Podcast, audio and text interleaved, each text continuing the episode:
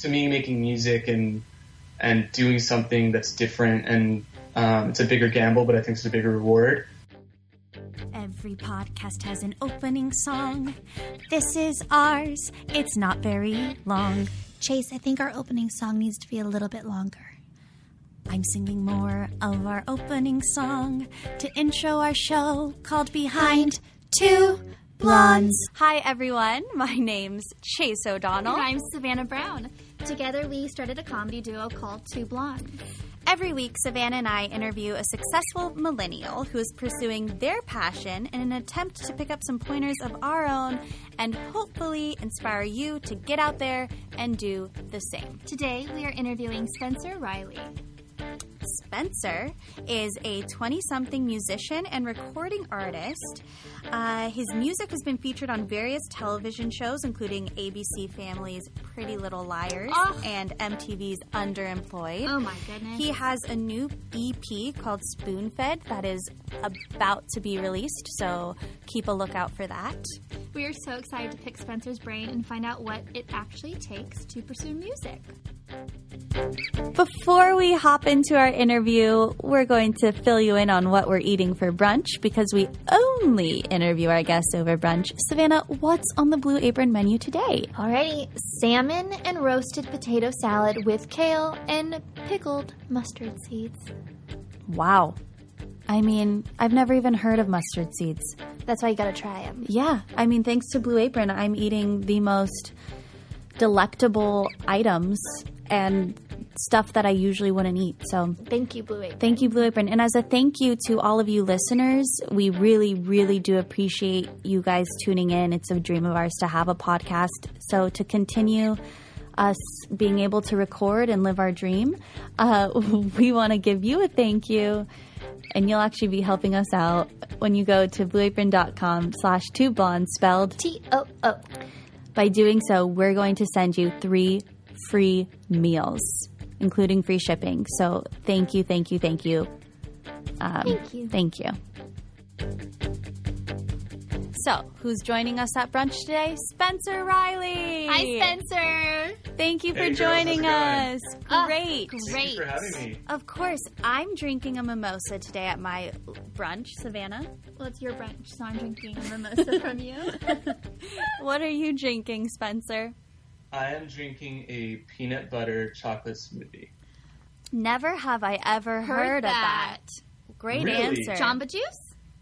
No, Jamba Juices is good. It's a little too icy, It's but there's this place um, that makes really good ones in Huntington, and I'm learning how to try to make them like theirs. Tell us what. It's what a little bit less icy, a little bit smoother. so, what do you put in uh, it? Peanut butter? I'm not the best at it, um, but yeah, peanut butter, uh, chocolate, or cocoa, um, bananas. Yeah, there's lots of ways you can prove it. It's a it's a pretty popular thing in California right now. It's amazing. Oh, we've been out Yeah, of California for too long. You have to try it. Yeah, there's there's a place in um, I want to say Santa Cruz that makes the best. All right, Chase. It's like Santa Fruit, Cruz. Have you been to Santa Cruz?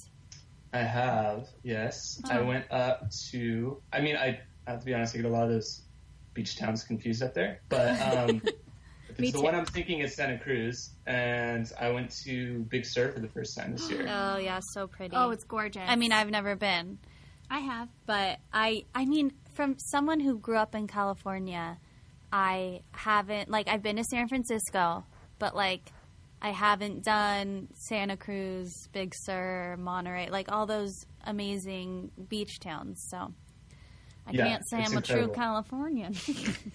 We'll do it. What part of California are you from? I grew up in a few different places, so I always say Southern California, but um, Agoura Hills, and then I also lived in Tustin, so close to you Oh, guys. okay. Yeah, Very, Very close. cool. yeah, Very close. All over. There were Santa Barbara, Malibu, LA, in between all those, but those are like the two places that I, The two main. places. yeah, I feel most connected to. Now, Spencer and I um, went to junior high together. We were in band. Um, I, Yes, I, we were. I played the trombone. Were you? Did you play the sax? No, I played the drums. You were in the I- you were in the I back feel like You corner. can't just gloss over the fact that you played the trombone. You have to explain the story behind that. Um, That's yeah, not an like uh, you can just say, I played the trombone, and Spencer, what did you do? I played the trombone because I saw that every girl was playing the flute, and I just didn't want to play a small instrument that every girl played. hmm So- I played awesome. clarinet, I you played clarinet, the girly instrument. but it's because I loved the recorder in fourth grade. We learned the recorder. Did you guys have to do that? no, I was stuck on the recorder, so I transitioned. you anyway, played sax too. No, I didn't. Did Abby play trombone or sax? Abby played trombone, so Who both played of you guys played sax? trombone. who's Abby? we- Uh, Abby's so- she was I she was first behind trombone. Her, her and Savannah, and I Yeah. played drums. Yeah. And It was us three best friends in whenever dance class. whenever I was in a band class, I always weaseled my way to the drum set because I did not want to learn the glockenspiel because you have to know notes and you have to really What's know a what you're doing. glockenspiel? The glockenspiel is like a little xylophone Oh, okay. or marimba kind of thing. Yeah. Mhm. Um, but it like bridges the gap between like an instrument like you would play with like notes Yeah. and like a percussive instrument because you hit it, but it has notes labeled, and so it requires a lot more homework. And But the thing is, it seems like you play instruments that require notes these days. Or I is, do. Okay. Yeah. So Yes, you did- transitioned out of that. learn it, yes. Okay. I'm Yeah. still on this. Who played the sax? Yeah, I think you're thinking of someone Uh, else. Kevin Chittum, I think, played the sax. Oh my God, Kevin! Wow, going back, way back. Um, who were you really close with?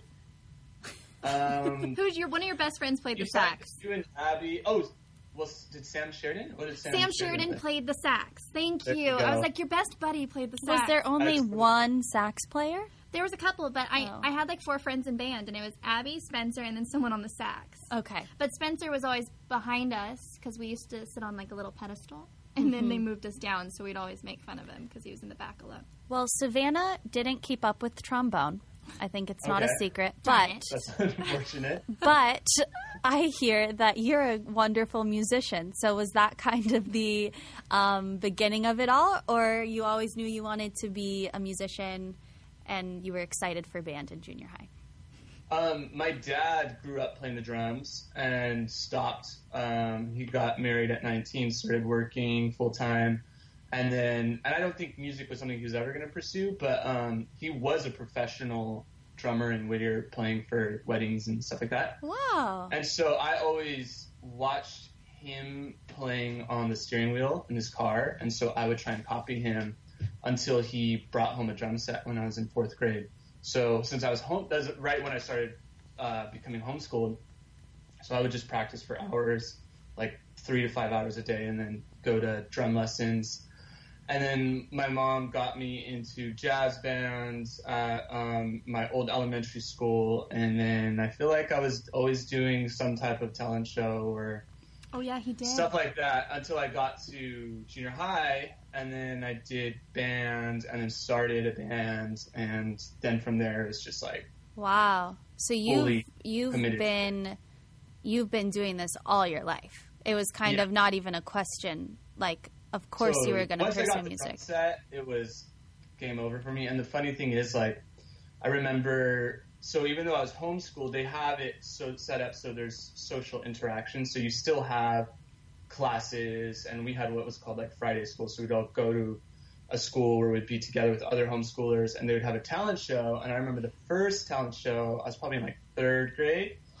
I don't think I played drums yet, so my mom made me do a poem, and I hated the idea that I had to do a poem. And I feel like Give I us a line. remember- Give us a line. Get, you have to I- remember. I, don't remember it when I performed it, so I'm not remembering now. But um, I want to say that I started the drums at that time because I remember thinking there was another kid who was doing drums. I was like, I will never do another talent show where I'm doing a poem instead of drums. and so from then on, I started strategizing and visualizing myself playing the drums in front of people. and not having- Visualizing at that young. yeah, I have a very vivid memory of being like, okay, next year I'm gonna do whatever I have to do to be on the drum set. I Wow. what has to happen. I'm not gonna do a poem. Yeah. What Well, what do you have comes to a poem. do you have a memory of the poem not going well, or you just oh, didn't Oh, like the yeah, fact? off- Yeah, well, Oh. I, I have a horrible memory. So when I switched to singing, I then, you know, now I like poems and now I like lyrics, but still train. I'm still having to train myself to remember lyrics. It's just a whole nother muscle in Yeah. your brain. It's not Cheers to something that. came- I Yeah. struggle. Yeah, see, actors and actors slash singers like you guys, that's probably insane. She's so good at it, I'm quick at memorizing. very oh quick, Oh my- and I struggle. And the first time But I was she's getting better. I'm getting better, but why Two Blondes kind of was created was because not why it was created, but being on stage, I would I would go up and I would just have this deadpan look that worked very well, and Chase would know I'm losing it, and she would feed me a line, and people thought it was all written. And I'm Yeah. like, no, it was like our first couple shows. I got better, but and just Well, I Chase remember always that. knew. Oh, I would just Well, I Pause. have dreams. I have recurring dreams of being on stage and not knowing what I'm supposed to be doing. I'm sure you, as an artist, you do as well. Yeah. Yeah, That's it's, like it's a- usually forgetting the chords. A nightmare. It's a, yeah, it's a Yeah. feeling of, of everyone's watching you and you just want to do your job and you can't. And you're you're unprepared. You're unprepared, Yeah. exactly. So, Have you ever had um, that dream? what are your tricks? Oh, yeah. Tricks. What are your tricks for memorizing? um, She knows how to teach me. yeah, I have to really understand why I'm saying it, and once I like know the thought, I have to like memorize the thought before the line, and then the thought will just spew out the line. So like, Yeah. rather than just like saying it to say it, I have to like really understand why I'm saying it and the purpose and all that. That's why That's- you're a good teacher. That's I guess what I do, but I don't know. I feel like because I've been when I here we go. It's a Disney Channel reference, but I I talk about Disney Channel a lot. But when I was in high school, I was a big fan of Suite Life of Zack and Cody, and I would memorize the episodes and play all the characters and I would just that was my first like acting classes, I guess. But I would just memorize the whole entire episode. So I have like all these Suite Life of Zack and Cody lines in my brain that I whip out time to time. But I think that's why I got. Spencer's face right now is priceless. Yeah, He's like, what? You I was in a high school when I was doing that. A little too Do you old. struggle with um, chords? That's awesome, though. Do you struggle Yeah, with um, yeah. So I have a lot of so I spent a lot of my time always writing music and producing, and so I used to play a lot as a kid um, through junior high, probably to like high school. And once I got to college, I switched to mostly doing production, and I just like was exercising a different muscle, which was just creating and not necessarily learning or, or reciting or performing. You know, so that I've had to post college revert back to kind of the performance element and and just ask my friends who do it all the time what are their tricks? And and and it, it, like what you were saying it's it's about knowing what the thought is and what the emotion is and that's what makes it art. If i was just reciting the lyrics and mm-hmm. then it's it's not art so it's figuring out how to put meaning into it and then that helps click with your brain and then it, it feels like you're acting or or at least like capturing something deeper than just reciting lyrics or whatever so that's Yeah. kind of when you're singing, you're acting. There's a part yeah, of it. Yeah, exactly. Yeah, because um, you have to channel where you were when you wrote that song, and Mm-hmm. new things could happen. But You have to go uh, back to that place. yeah, you have to go back to that place, and and sometimes you don't even realize as you're performing, like, oh, this is this is the connection I have to this song. And as you're performing it, you're like, oh, I understand this song, even though I wrote it, I understand it more now that it's coming to life, you know. And so tricks like that, they're not really tricks. It's just uh, maybe it's just learning how to do it right, you know, and how to actually, you know, pursue that passion rather than just going through the motions. Um, Yeah. yeah. I've noticed when um, Chase, especially starting out, did most of the writing, and so it was so she knew it backwards and forwards because she had written the script. So when I would get frustrated when I'm trying to learn it, she'd be like, "Savannah, I wrote it. That's why I know it. You're not behind because you're just learning it right now. I Yeah. wrote it at home. I've gone through this so many times, and so now when we write scripts, sh she's such a good writer, but I have to do something on it." Because it makes me connect to the script in the same way. Totally. And Yeah. it, that's what helps me lately with memorizing like Trump Sisters. That's fast. so true. is I have to put some kind of input or do a basic outline before she starts writing, so Uh-huh. I know what we're kind of doing too. So I was thinking when maybe you're when involved you're in the writing mhm, process, I'm sure the memorizing comes easier. Yeah. when you write your own music. Yeah, totally. But honestly, sometimes other people's songs are easy to memorize for It's me. true. I don't know why. Just because, like, you know, they're uh, more linear storytellers than I am, and so, Hmm. like, I, although I found artists that are not linear, and that's harder than what I do. But like learning other people's and learning mine, like it's it's a muscle that just has to be exercised more for myself. Now, when I first um, got back in touch with you, um, following what you've done, you were Riley and the Roxys. Mm-hmm. Um, yeah. And I read your Wikipedia page. Very impressive. You guys were signed with an agency who represented people like Ingrid Michaelson in the Civil War.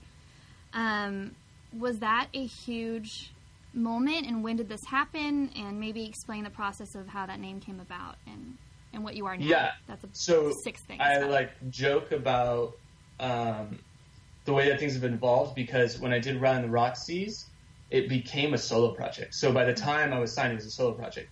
It sounded like a band, but it was it was just me. And now that it's Spencer Riley, um, I switched to Spencer Riley just because the confusion was too much. But it's still confusing because now I have an actual band that plays with me. So it's like I'm a solo artist, Spencer Riley, who writes and produces with like a group of guys, you know, and so they all help me do my thing, and, and they gig with other people and they're full time musicians. But um, it it kind of flopped on me when I was riding the rocks. I always wished it was a band, but I just could never pull together the logistics to do a full band. Huh. So always you have to feed your band, you have to keep your band employed, you know. So um, it became a solo project, and I was writing, and that's why um, TV and film work was happening was because I was able to produce a lot of music and it caught the attention of people who needed songs for shows and, and it's a How? every band How did it catch attention of shows? um, well, I was a film major in college, and so um, it was always a goal of mine to get like to see my music on like a trailer or a Yeah. TV show or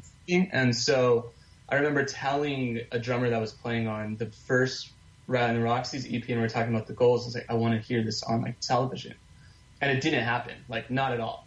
And then the next EP, it happened. So like it was a crazy thing, and um, it's a it's the way I always describe it to people is like it's an element of what you do as a musician. It's not your main thing, you know. Um, you have a bunch of revenue streams coming in when you're an artist. It's shows, you know, your merchandise, your licensing with TV and film and all that, and you have to capitalize on all of it, you know. And I think a lot of people love the idea of just sitting at home and producing music and then hearing it on television, but you you do hit a ceiling with that. So it's like the best way to do it, I think, is to make records um, and look for the right opportunities to pair it up with a cool television show or something that makes an impact. Um, So but it's what paid my bills through college, and I was doing music full time um, Oh. as a producer and all. So You were Yeah. doing that in college. Yeah, so at 19, that's when I got signed to that agency. That was the second EP for Ryan the Roxys, and then I did a third EP, and by that point, I was producing other artists and kind of building what I'm still building now, which is like some kind of music group of like either a label or management or just development. And so I started as a producer um, contacting artists that I felt like could um, do something cool and and producing records with them and kind of going in almost like we were a band, like let's just do this record together and see what happens. So um, that's kind of how it all spiderwebbed, and now it's kind of coming back into the main focus of doing my project, you know, and and still want to I still want to produce for people and all of that, but um, it feels like now is definitely the time to do it just because of the band that I found that's played on the record and written some songs with me and You're focusing finally on you. yeah came full circle yeah so Wow, that reminds me, but I can't remember the name, so I might have just shot myself in the foot. Um, with Iovine and uh, oh my god, it's on Netflix. It's that huge documentary that just came out. Um, I want to look at it up. It's a huge documentary about um, Iovine, uh, who represented. yeah on HBO yeah yeah yeah What's it called? I haven't seen that it's like Crazy Ones or the Wild Ones Oh my god, it was so good. Dr. Dre and Dr. Dre Jimmy and Jimmy Iovine, yeah and it was. you- Have you seen it? No, I don't know what you're talking about. It's so inspiring. It's a producer, and uh, how, you haven't seen it yet, though. No, You need my to see it. me how to see it. Yeah, It's totally. so inspiring, but their process is unbelievable. They signed early on, had to move labels and management, and but they're just geniuses. Dre is a genius. Yeah, genius. those guys are those guys are next level, and you have to have that vision if you want to do it for the rest of your life. Because I've learned that you know a lot of musicians think about their 20s Mm-hmm. and they don't think about their 30s and 40s. But if you were to ask people, "Oh, who's your favorite artist?" Chances are they're probably not 20. They're probably 30 or 40 or older. it, it takes a long time to develop it, and you have to have the imagination for your whole career, you know. What and Jimmy so, Iovine had. It's insane. Similar to what Yeah. you're saying. And as a producer, a lot of my favorite producers are 40, you know, and it's I always tell people, you know, 40 is the new 20, 60 is the new 40. Like it's it's a mentality, and so like it's up to you to take care of your career and like expand it through your whole life. Cheers And to so, Cheers to that. That's so true. so yeah, those, those guys are a prime example of that, and But There's that's no is that what you're doing, kind of like in a simple in simple terms? Is that are you the Jimmy that Iovine or the- the? That would be the dream, yeah, to be able to. Um, I always tell people that like the tra- trajectory that I would love to um, take inspiration from is uh, Pharrell and Mark Ronson. Um, there's another producer, Paul Epworth, or um, the lead singer of the Black Keys, Dan Auerbach. I want to say um, they've done the artist and the producer. They've done both of those roles, and so I think that's something that I want to do and mm-hmm. and expand. And there's tons of other stuff beyond that, like producing films that they've done and DJing and all that stuff. it seems like just from what I've heard from you, you're you're very good at visualizing and making things happen.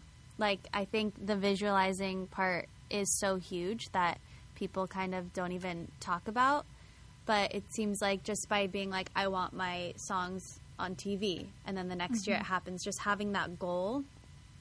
That's so important, and I feel like you Yeah. have that. And you guys, I, I was laughing because when I heard when Savannah told me about the podcast, I was started listening. and I was like, oh my gosh, these people are like saying exactly what I needed to hear too. Um, The Flawless by Friday, I love that. we loved her too, yeah. she's so um, she's so committed to her vision mm-hmm. and she has the language to describe it and inspire other people. And i think as an artist i think a lot of artists are tempted to be the like type b artist and be, say things like oh i'll let my manager i just need a manager so they'll take care of that. I just need an agent so they'll take care of that. You know i have the talent but i mm-hmm. need someone to do this for me. And I think that artists, artists create their own problems sometimes with doing that because you basically talk yourself out of the conversation. You know, you're telling people around you that you shouldn't be in the meeting with them, that you shouldn't read the fine print, that you just need to focus on making your art and they can focus on all the other stuff. And then mm-hmm. there's the perception that actors don't make money, musicians don't make mm-hmm. money. We can but change that that. couldn't- that couldn't be more false when you're talking about the industries. Like Yeah. the film industry and the music industry make Make so much money.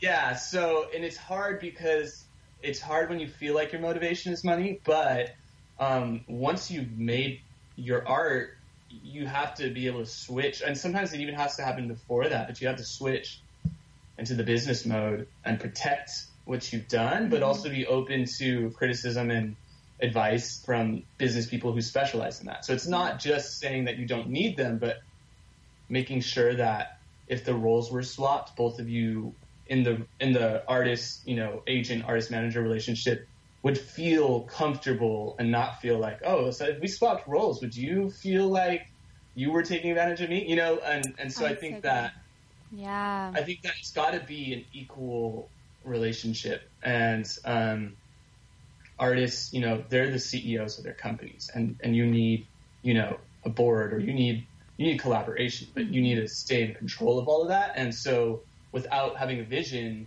it's never going to happen because you'll Yeah. finish your project and then you have to figure out the next step, and if you're already trying to figure out the next step after your project, it's too late. Yeah. And so I've had a lot of people just give me that really hard critical advice as I was younger, and It's I try to just keep it in. It's yeah, worked. totally. All right, folks, this is just a reminder that Blue Apron has sponsored our lovely meal today, and it is delicious, isn't it, Chase? Uh, They they haven't sponsored our meal. They've sponsored our podcast. Oh. And by doing so, we've been eating amazing meals. so they sponsored our meal yeah, I guess they did. in the overall. If you want to have a meal sponsored by Blue Apron, head to blueapron.com Anyone slash can do it. two blondes Spelled T O O. and uh, get in on this fantastic sponsorship thing. Be as cool as us. Do you struggle switching hats, as my mom would say? Um, Oh, totally. putting yeah, roles so in different. Yeah, it's so hard. Um, and when I, I just moved into a studio in LA and I have two spaces, one where I can like do emails and, and feel like I could put on the business hat and then one where I only make music in. So, Savannah and I keep looking at each other because you're so wise, and there's so many things we're just like, yep, We're amen. just figuring out now. and It Amen. seems, seems like you've already figured it out that Chase needed a different workspace.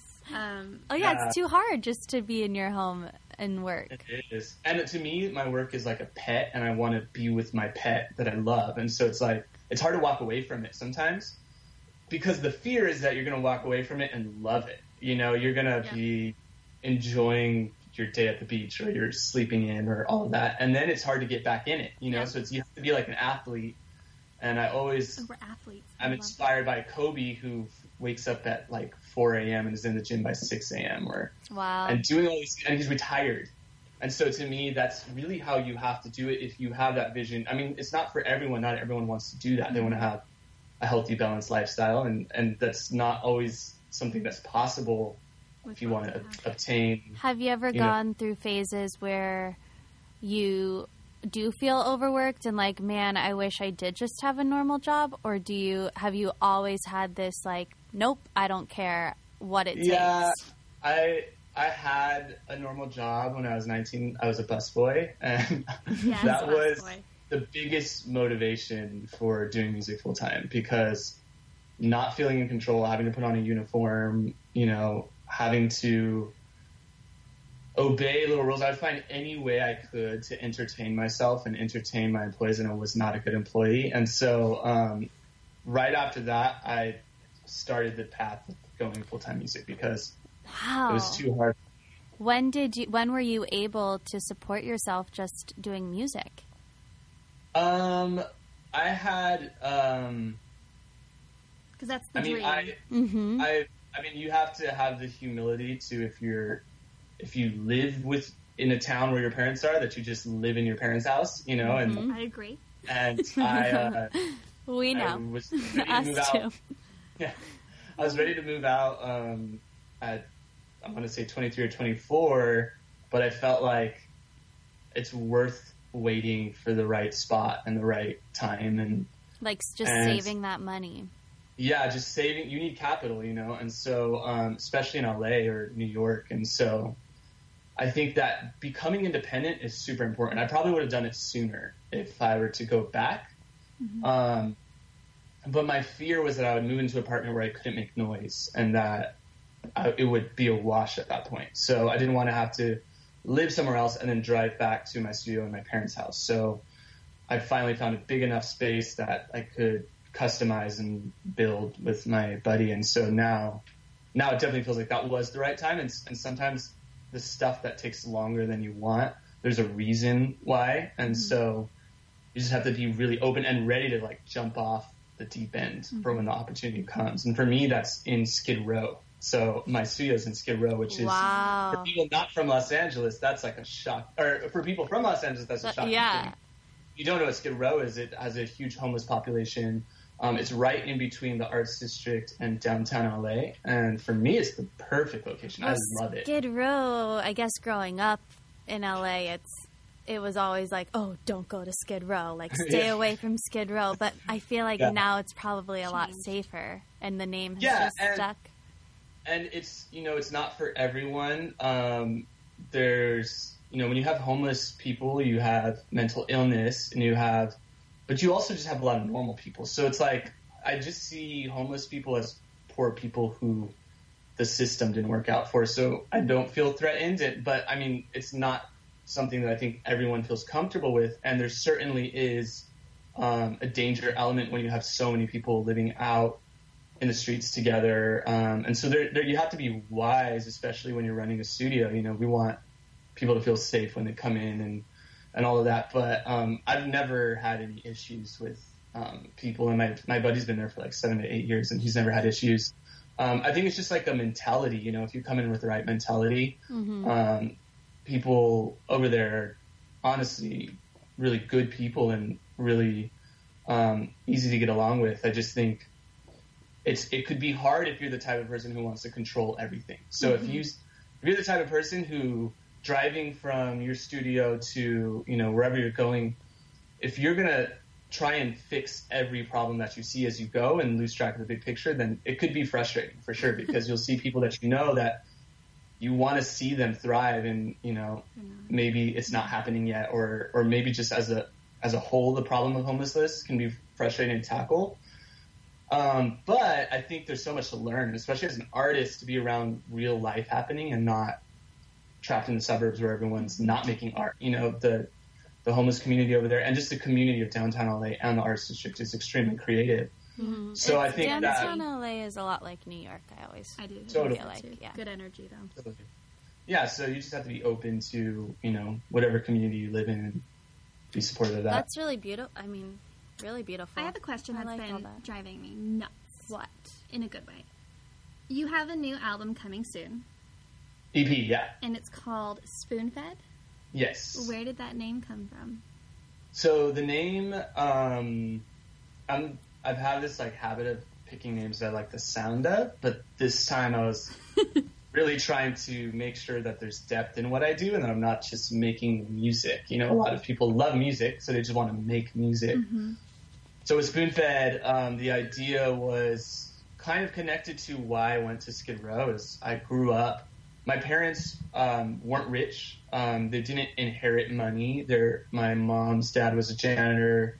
My dad's dad was a World War II veteran who was a mechanic and handyman, and they created a life for me that was totally enough for what I needed. I would say I lived a great life without having to need anything. You know, we weren't rich. We weren't. Um, we didn't have a ton of stuff growing up, but I was taken care of, you know, Yeah. and so um, to the point where the more they pushed, the harder that they worked, they were both challenging me to do what I love because that's why my grandparents worked so hard and that's why my parents worked so hard. Aw. But the fear is that I'm gonna lose that opportunity that I've been given if it doesn't work out. And Yeah. so you could become spoon fed, you could become afraid of, you know, the opportunity and it's a hard Wow. balance because you wanna respect That's- what I- your parents have done for you and not not throw it all away, Yeah. but um, also, you know, you kind of have to be defiant to create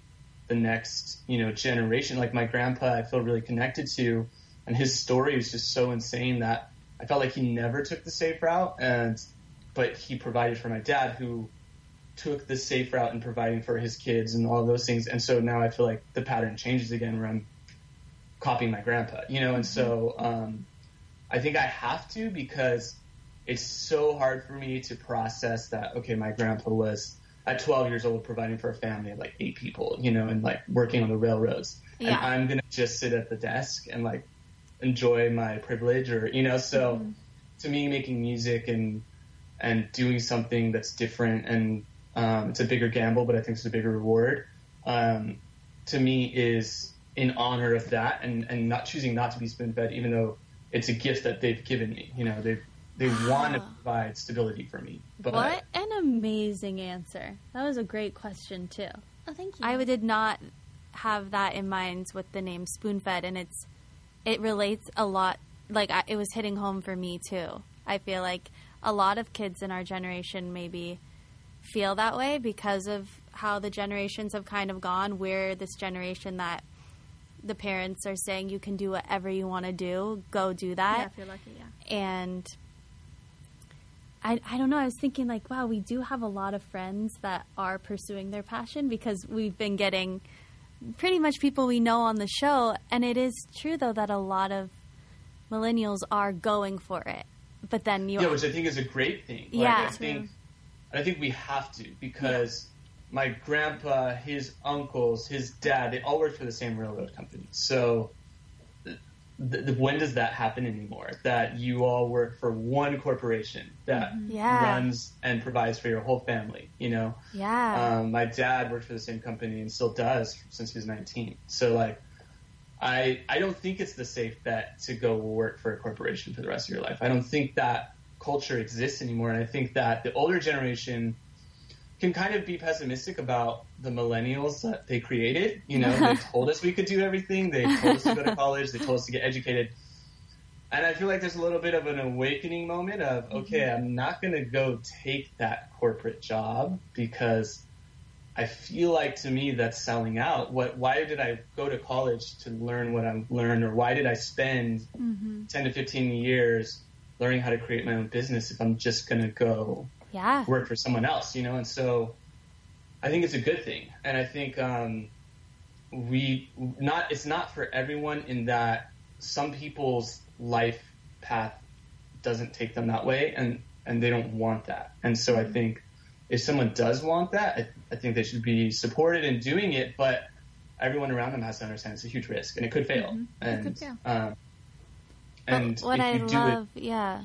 Sorry, what I love is that you you are just going for it, even though it, there aren't any. I mean, there's no security in what all of us are doing, but it it's just like having that vision, tying it back, like that's what has to keep you going. And you've already technically made it. In I mean, we're artists, so we'll have never we'll never have made it. But I mean, to have two of your songs already on major TV shows and movies, I think Having an EP coming out, like you're doing it.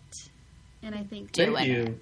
that's the Yeah, I mean that's that's cool to hear from you guys. I mean, it's when you're in it, it's different. I know. it's when you're in it, it's different. Yeah, you know. Um, And so, uh, to me, it's like I said, you you see as yourself, you know what your path, what your map is, and you know where you are on that map. You know, so. Um, I think you have to be grateful and you have to recognize the successes that have happened, you know, and, and for me, that is the television shows and um, being able to do this full time. And so, but it's also like, I, I just don't want to be complacent. And I think, Yeah. um, that could be challenging for people to be around. You know, it's like, dude, we made it. This is what we wanted, you know, and then it's like, no, we still have to do this, this, this, this, you know what I mean?